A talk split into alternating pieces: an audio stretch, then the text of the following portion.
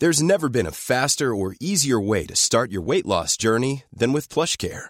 PlushCare accepts most insurance plans and gives you online access to board-certified physicians who can prescribe FDA-approved weight loss medications like Wegovy and Zepbound for those who qualify. Take charge of your health and speak with a board-certified physician about a weight loss plan that's right for you.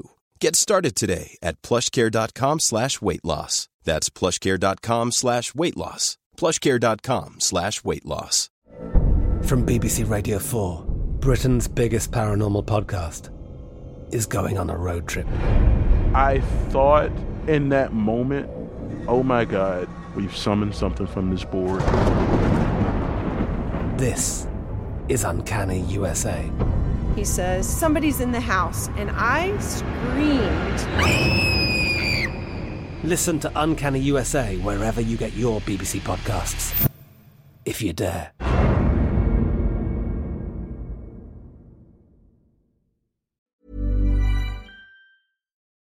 If you're a fan of this podcast, I've got some exciting news for you. We're publishing a book, an actual book. Have you ever wondered who the third man on the moon was? Why a pigeon is a hero of the American army, and whether Napoleon was actually as small as people say he was. Well, history hit Miscellany has got all the answers. It's available to pre-order now and will be published on the 28th of September. Pre-order from your favorite bookshop or visit historyhit.com slash book. Hi everybody, welcome to Dan Snow's History Hit. On the 15th of August, it will be two years since the Taliban retook Kabul as Western forces withdrew in an unseemly hurry. In this episode, I want to learn more about who the Taliban are and where they've come from. Is the modern Taliban different to what has gone before? And where did the Taliban come from in the first place? To help me answer questions like this, I've got Ahmed Rashid. He's a Pakistani journalist, best-selling author, and great expert on Pakistan and Afghanistan. He's written about the history of the Taliban. He spent a lot of time in Afghanistan with the Taliban, particularly in the 1990s. The really remarkable thing about Ahmed's insights is that, if anything, this new generation of Taliban fighters are actually more fanatical, more ideologically doctrinaire than those that came before. Contrary to what lots of people have stated, perhaps optimistically, that this would be a new type of Taliban, one that was used to sending its diplomats off to the Gulf states, one that was not against some of the technological advances of the last 20 years, ones that would be more accepting of the geopolitical realities.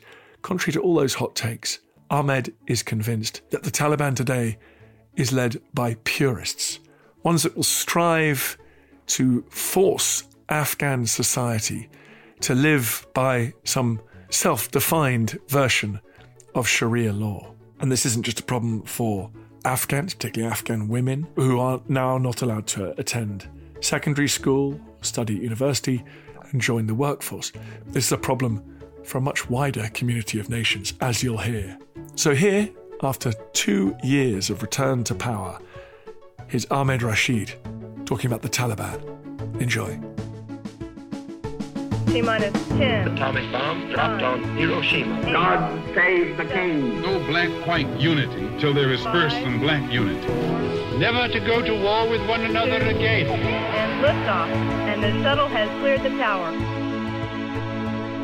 Ahmed, thanks for coming on the podcast. Pleasure. When do we first hear the name Taliban and, and what's it mean? Well, the, the Taliban were very much there during the Soviet occupation of Afghanistan, and many of the fighters, the Mujahideen, would go to religious schools, madrasas, where the Taliban, where the students would study. Taliban means students. So they would study there and then they would go off and fight and come back and study some more. And that was how it started in the, in the 1980s. But it did not become a movement and a powerful political movement until a decade later when the civil war erupted in Afghanistan. The Soviets left, the Americans left despite promises to help rebuild the country. We were left with the Taliban, who then decided to turn the country around and bring peace. And they named their movement after their student days. So during the struggle against the Soviets, there wasn't an organized group called the Taliban. It was um, almost a name taken by individuals. No, no, it, it, there was not an organized group or movement.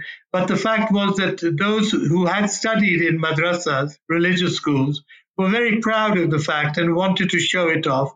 And so they called themselves Taliban. Nobody else called them Taliban at that point in time.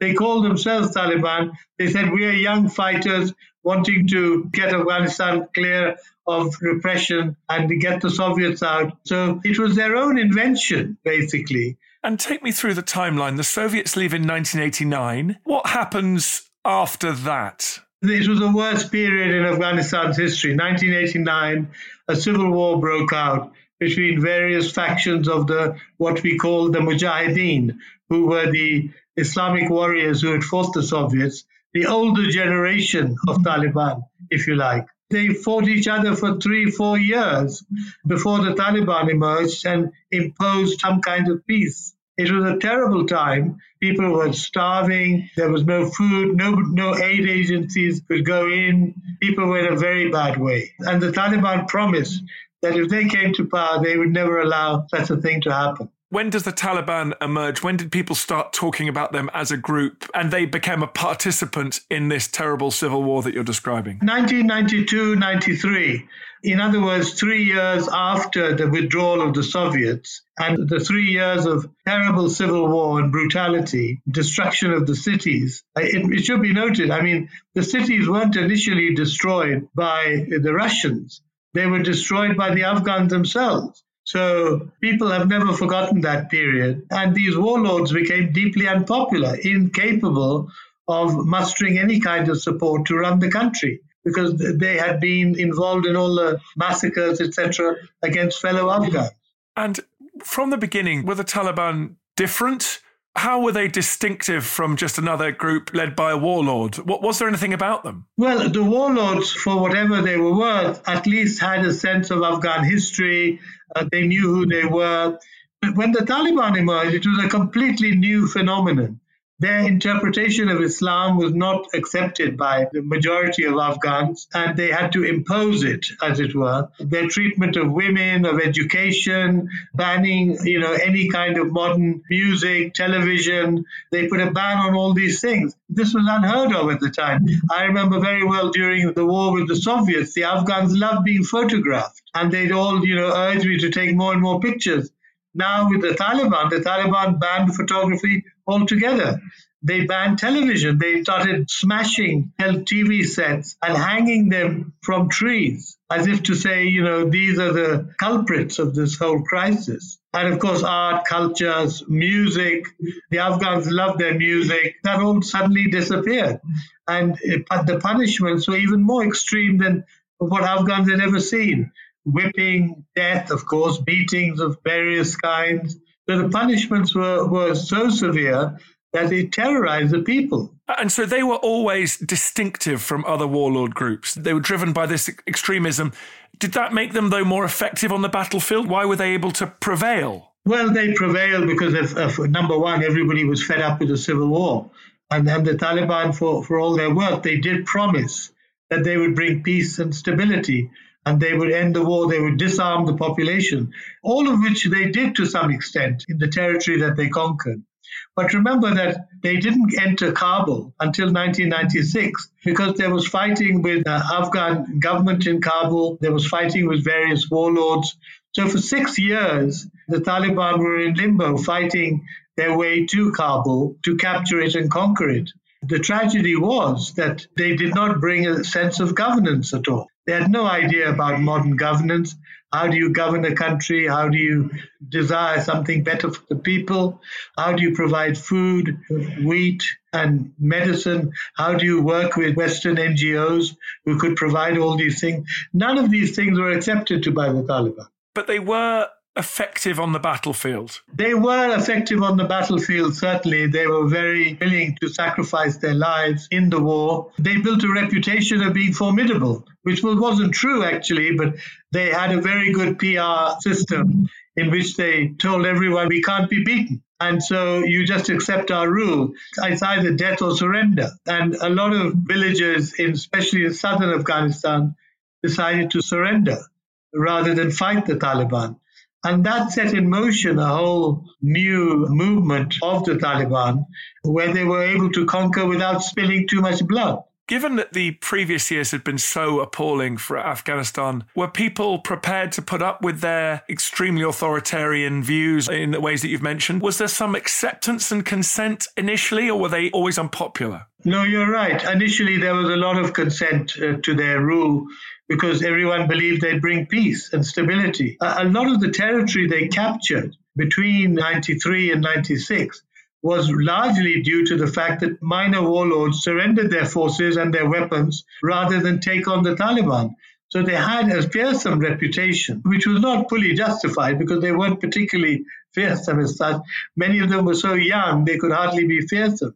When I mixed with the Taliban and tried to understand their movement, what was so stunning to me was how different they were from the Mujahideen, the more older generation of fighters who fought the Russians their, their versions of Islam, of how to govern, what propaganda to say to people, it was completely different from what I'd ever seen before. And I was quite shocked that the Afghans were willing to accept this. When, for example, on religion, most Afghans have a very, they're very conservative and much dedicated to Islam, but they don't have these extreme kind of punishments. So it was a very unusual thing. I mean, not taking pictures was so unusual for Afghans who love to show themselves off. And now, of course, you know, you, they banned beauty parlors recently. Of course, women's education, higher education has been banned. And the situation is actually now much worse than it was when the Taliban first emerged.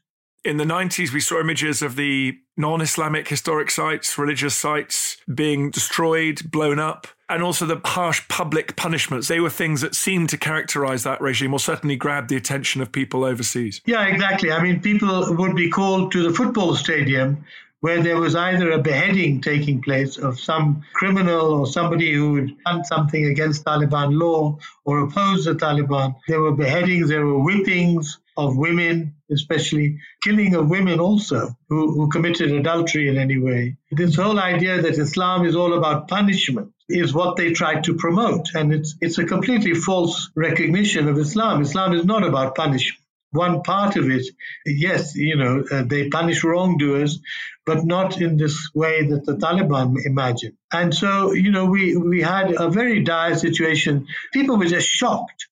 And they were shocked to surrender, basically. How can you oppose a group which wants to behead women in a public stadium in front of all the men, which is against all Afghan tradition? There was a very, a very mixed bag of feelings. But the fact that they brought peace and their effectiveness on the battlefield, which allowed them to bring peace in the country, was something that Afghans also appreciate. Were they pleased in Lahore about what was going on? Pakistan became a major sponsor for one simple reason it did not want its arch rival India to make any headway in Afghanistan and to make any headway with the Taliban. So, to keep the Indians out, Pakistan basically supported the Taliban. There was sympathy also in the military, in the intelligence services, that Pakistan was Islamic and so the Taliban Islamic, and they should work together, which of course ignored the reality that the Taliban's version of Islam was so completely different. But the main geopolitical aim by enlisting Saudi Arabia and the Gulf states to side with the Taliban was essentially to keep India out, to keep the Russians out also, not allow them to come back in any shape or form, and with promises to rebuild Afghanistan. Remember, most of you know the Americans, the aid agencies, most of these do-gooders had fled the country. So, despite the promises that they would rebuild the country, the Americans left in such a hurry, they left nothing behind. There was a huge crisis of resources, a lack of food, and some of it was fulfilled by the Pakistanis and the Saudis. The Taliban movement was to a large extent armed and financed by Pakistan and the Saudis until they became self sufficient through the use of trade and drugs and other things. You listen to Dan Snow's History, talking about the Taliban. More coming up.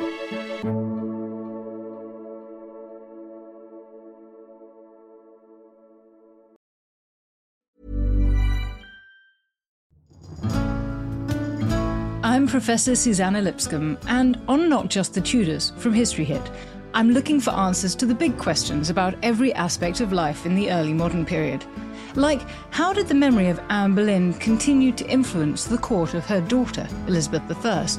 How were fairies brought to life on the Elizabethan stage? And how did the arrival of male only doctors threaten the lives of women? In other words, not just the Tudors, but most definitely also the Tudors. Twice a week, every week. Subscribe now and follow me on Not Just the Tudors from History Hit, wherever you get your podcasts. If you thought the only way to get a more defined jawline with natural looking results was through surgery, think again. Juvederm Volux XC is a non surgical injectable gel filler that improves moderate to severe loss of jawline definition and can help you achieve natural looking results with little downtime. Even better, this improved definition lasts up to one year with optimal treatment. No maintenance required. Improve jawline definition for a smooth, sculpted look with Juvederm Volux XC. For important safety information and to find a licensed specialist, visit juvederm.com. That's J U V E D E R M.com. Not for people with severe allergic reactions, allergies to lidocaine, or the proteins used in Juvederm. Common side effects include injection site redness, swelling, pain, tenderness, firmness, lumps, bumps, bruising, discoloration, or itching. There's a risk of unintentional injection into a blood vessel, which can cause vision abnormalities, blindness, stroke, temporary scabs, or scarring. Talk to a licensed specialist to find out if it's right for you. There's never been a faster or easier way to start your weight loss journey than with PlushCare. PlushCare accepts most insurance plans and gives you online access to board-certified physicians who can prescribe FDA-approved weight loss medications like Wegovy and Zepbound for those who qualify. Take charge of your health and speak with a board-certified physician about a weight loss plan that's right for you. Get started today at plushcare.com slash weight loss. That's plushcare.com slash weight loss. plushcare.com slash weight loss.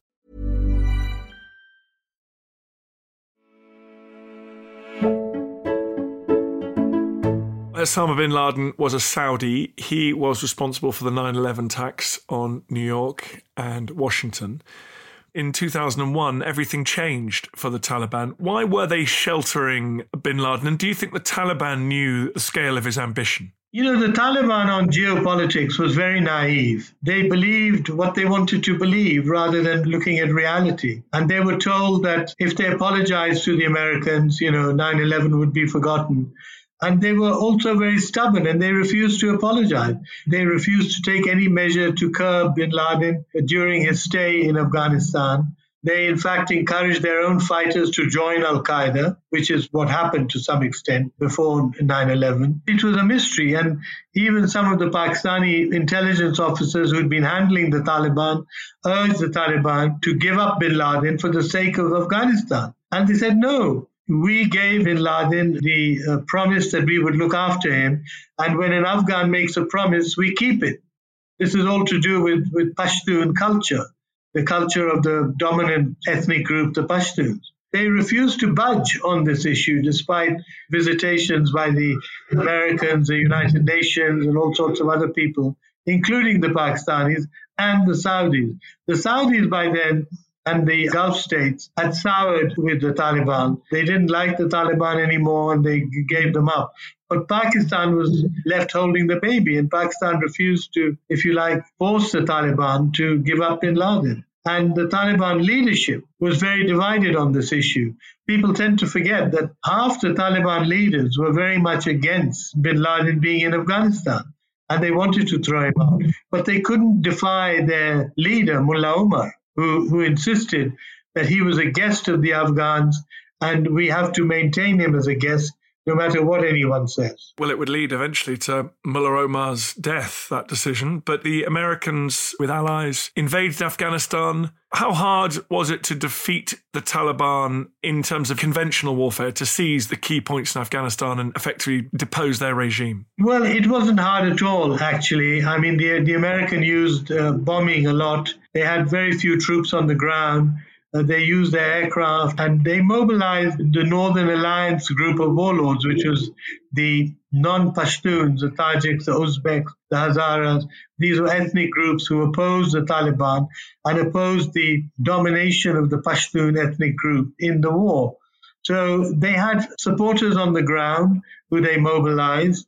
They brought in a lot of money. They spent a lot of money buying support from these warlords, etc. There were some horrible massacres of the Taliban because of their refusal to surrender. The Americans used cluster bombs, for example, something that is now being debated as far as Ukraine is concerned. And they use very heavy bombardment, exactly the same way the Russians are doing in Ukraine. We had the incredibly sophisticated war machine, which the Americans used to literally decimate Taliban fighters who were on the ground with rifles and machine guns, but could not in any way be equal to what was coming on top of them from the skies. And yet, the Taliban survived. Did they adapt? How did they change? Where did they go?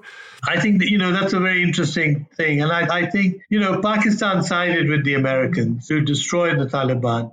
But once the Taliban had been destroyed and this American backed regime headed by President Hamid Karzai took over, Pakistan felt it had been done out of its victory, its support to the Americans, because the Americans were throwing their weight behind not the Pashtuns who Pakistan supported, but the other ethnic groups, the Tajiks and the Uzbeks, and, and the Americans were supporting these ethnic groups who were anti Pakistan in the sense that they were closer to India. And so, what happened, the military regime in Pakistan under the then leader, General Pervez Musharraf, decided he would give the Americans a little bit of trouble. And he started rearming and re energizing the leftovers of the Taliban. Taliban who sought shelter in southern Afghanistan, some who flooded into Pakistan and became refugees, but also took on training of a new generation of youngsters to fight the Americans. And these young men became the Taliban and the next generation of fighters. And the war continued.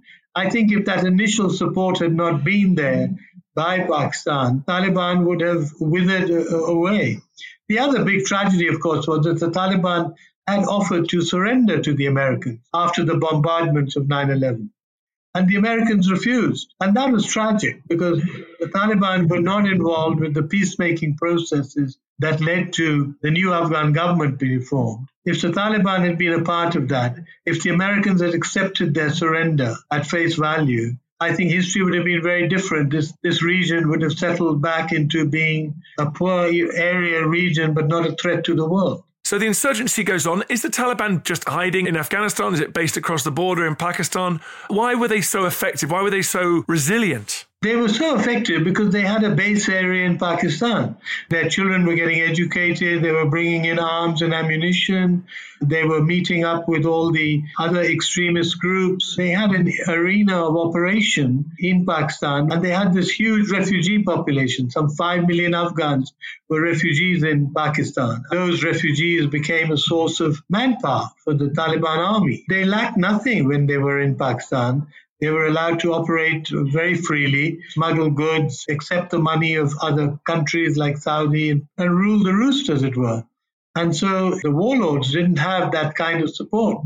The Americans supported them to some extent and tried to train up an Afghan government army, but it was done very hesitantly by the Americans and in a very American way, which just didn't suit the Afghans. So advantage was held by the Taliban. Why did the Afghan government seem to collapse so quickly two years ago? What happened there? Well, quite simply, the Afghan government, by then Ashraf Ghani was president. He was a different kind of president. He was an intellectual who'd been at the World Bank and had worked the Americans very closely. And one view of this is that he lost his marbles. And, you know, he didn't want to prolong the war and, and fight. And so he fled and ordered everyone to stand down. But I think, you know, the main cause was why did the army collapse? The Afghan army had been built up by the Americans, rearmed, retrained. But I think there too, there was just, uh, uh, unfortunately, a lack of will to fight because the Taliban had used all these months and years that they'd been out in the countryside. They'd used this time to woo and a mixture of wooing and terrorizing the villagers, saying, either you surrender to us or we kill you. And that was more than enough to win over large chunks of the Afghan population and villagers who didn't want to see the war continue. And I think the main feature was that people had had enough of war. This had been going on for 20 years or more. People wanted to see an end to the war, and they said, well, the Taliban are, not our friend, they're a bad lot but they are promising to end the war. And if they leave and they take the Americans with them, then the war will end anyway. Ahmed, who are the modern Taliban and are they different? In many ways, as far as they reject anything that they learnt of during the American occupation education, technical help, etc. Uh, and they went back to being very basic orthodox Islamic extremists. And they didn't much care for, for the legacy that the Americans had left behind, particularly of education and women's rights. And by bringing that to an end, the Taliban were essentially sending a message to the international community that we don't care about your development and your so-called help you're giving. And, you know, we want our old way of life that we had before in the 60s and 70s, which of course was not the old way of life because the old way of life was never brutal in the way that it had become. But the Taliban succeeded because of their military success and their politics. They were able to woo and win over the population on the grounds of that we will return you to war if you don't. And that was not something anybody wanted. So the Taliban today are a mixture of the old Taliban and a, a, younger generation who are more orthodox even than the last lot. So actually the Taliban in, the, in one sense, I mean the whole ethos of the Taliban has deteriorated enormously. The kind of extreme measures and punishments that the Afghan population is undergoing now, they never uh, went through in 93 when the Taliban first emerged. It's much worse now than before. In terms of social progress, the position of women, criminal justice, etc., if anything, we've gone back right to the 1990s. You don't see any progress at all. Well, the, the, progress only has been that there is relative peace, that the war has come to an end. The Taliban are not fighting a war, and the tragedy is there's very little international interest in Afghanistan. So Afghanistan is suffering a great deal but from this aspect, it's true that there is no war going on for the first time since 1988, 89. That's a long period of war which the Afghans have had enough of. What do you think the future holds? Can we take a guess? Well, I don't think this regime is sustainable because it's not built on any kind of constitution or democracy or even Afghan tradition using the Loya Jirga, the Grand Assembly, which traditionally governed Afghanistan. I mean, all of this is totally missing right now. And I don't see this being able to continue because people's demands are increasing. People are hugely frustrated with the lack of economic activity and lack of food and other things. The refusal to accept, for example, women doctors the control of nursing and women. How can you prevent disease and cure people if you don't allow women to be doctors and nurses, etc.? All that is not helping the Taliban. And in the long term, I don't see this being able to survive very long. In the meantime, do they represent a threat to Pakistan, as we mentioned earlier? Is there a concern about their messianic zeal could spread across the region? Their zeal is already spreading across the region, and not just in Pakistan, but also in Central Asia in Iran, the neighbors of Afghanistan, who are multiple, are very scared of the Taliban. The Taliban have promised that they will never encourage anyone to attack neighboring states. But the fact is that many of these militant groups are based in Afghanistan and are attacking neighboring states, particularly Pakistan. There's a Pakistani version of the Taliban which is very active and very militant and uh, very deadly and who are killing a lot of Pakistani so- uh, soldiers. And so, you know, the, the, the repercussions of the Taliban have already started. Well, on that cheery note, let's end there. Thank you very much, Ahmed, for coming on the podcast and telling me all about it. Thank you very much indeed.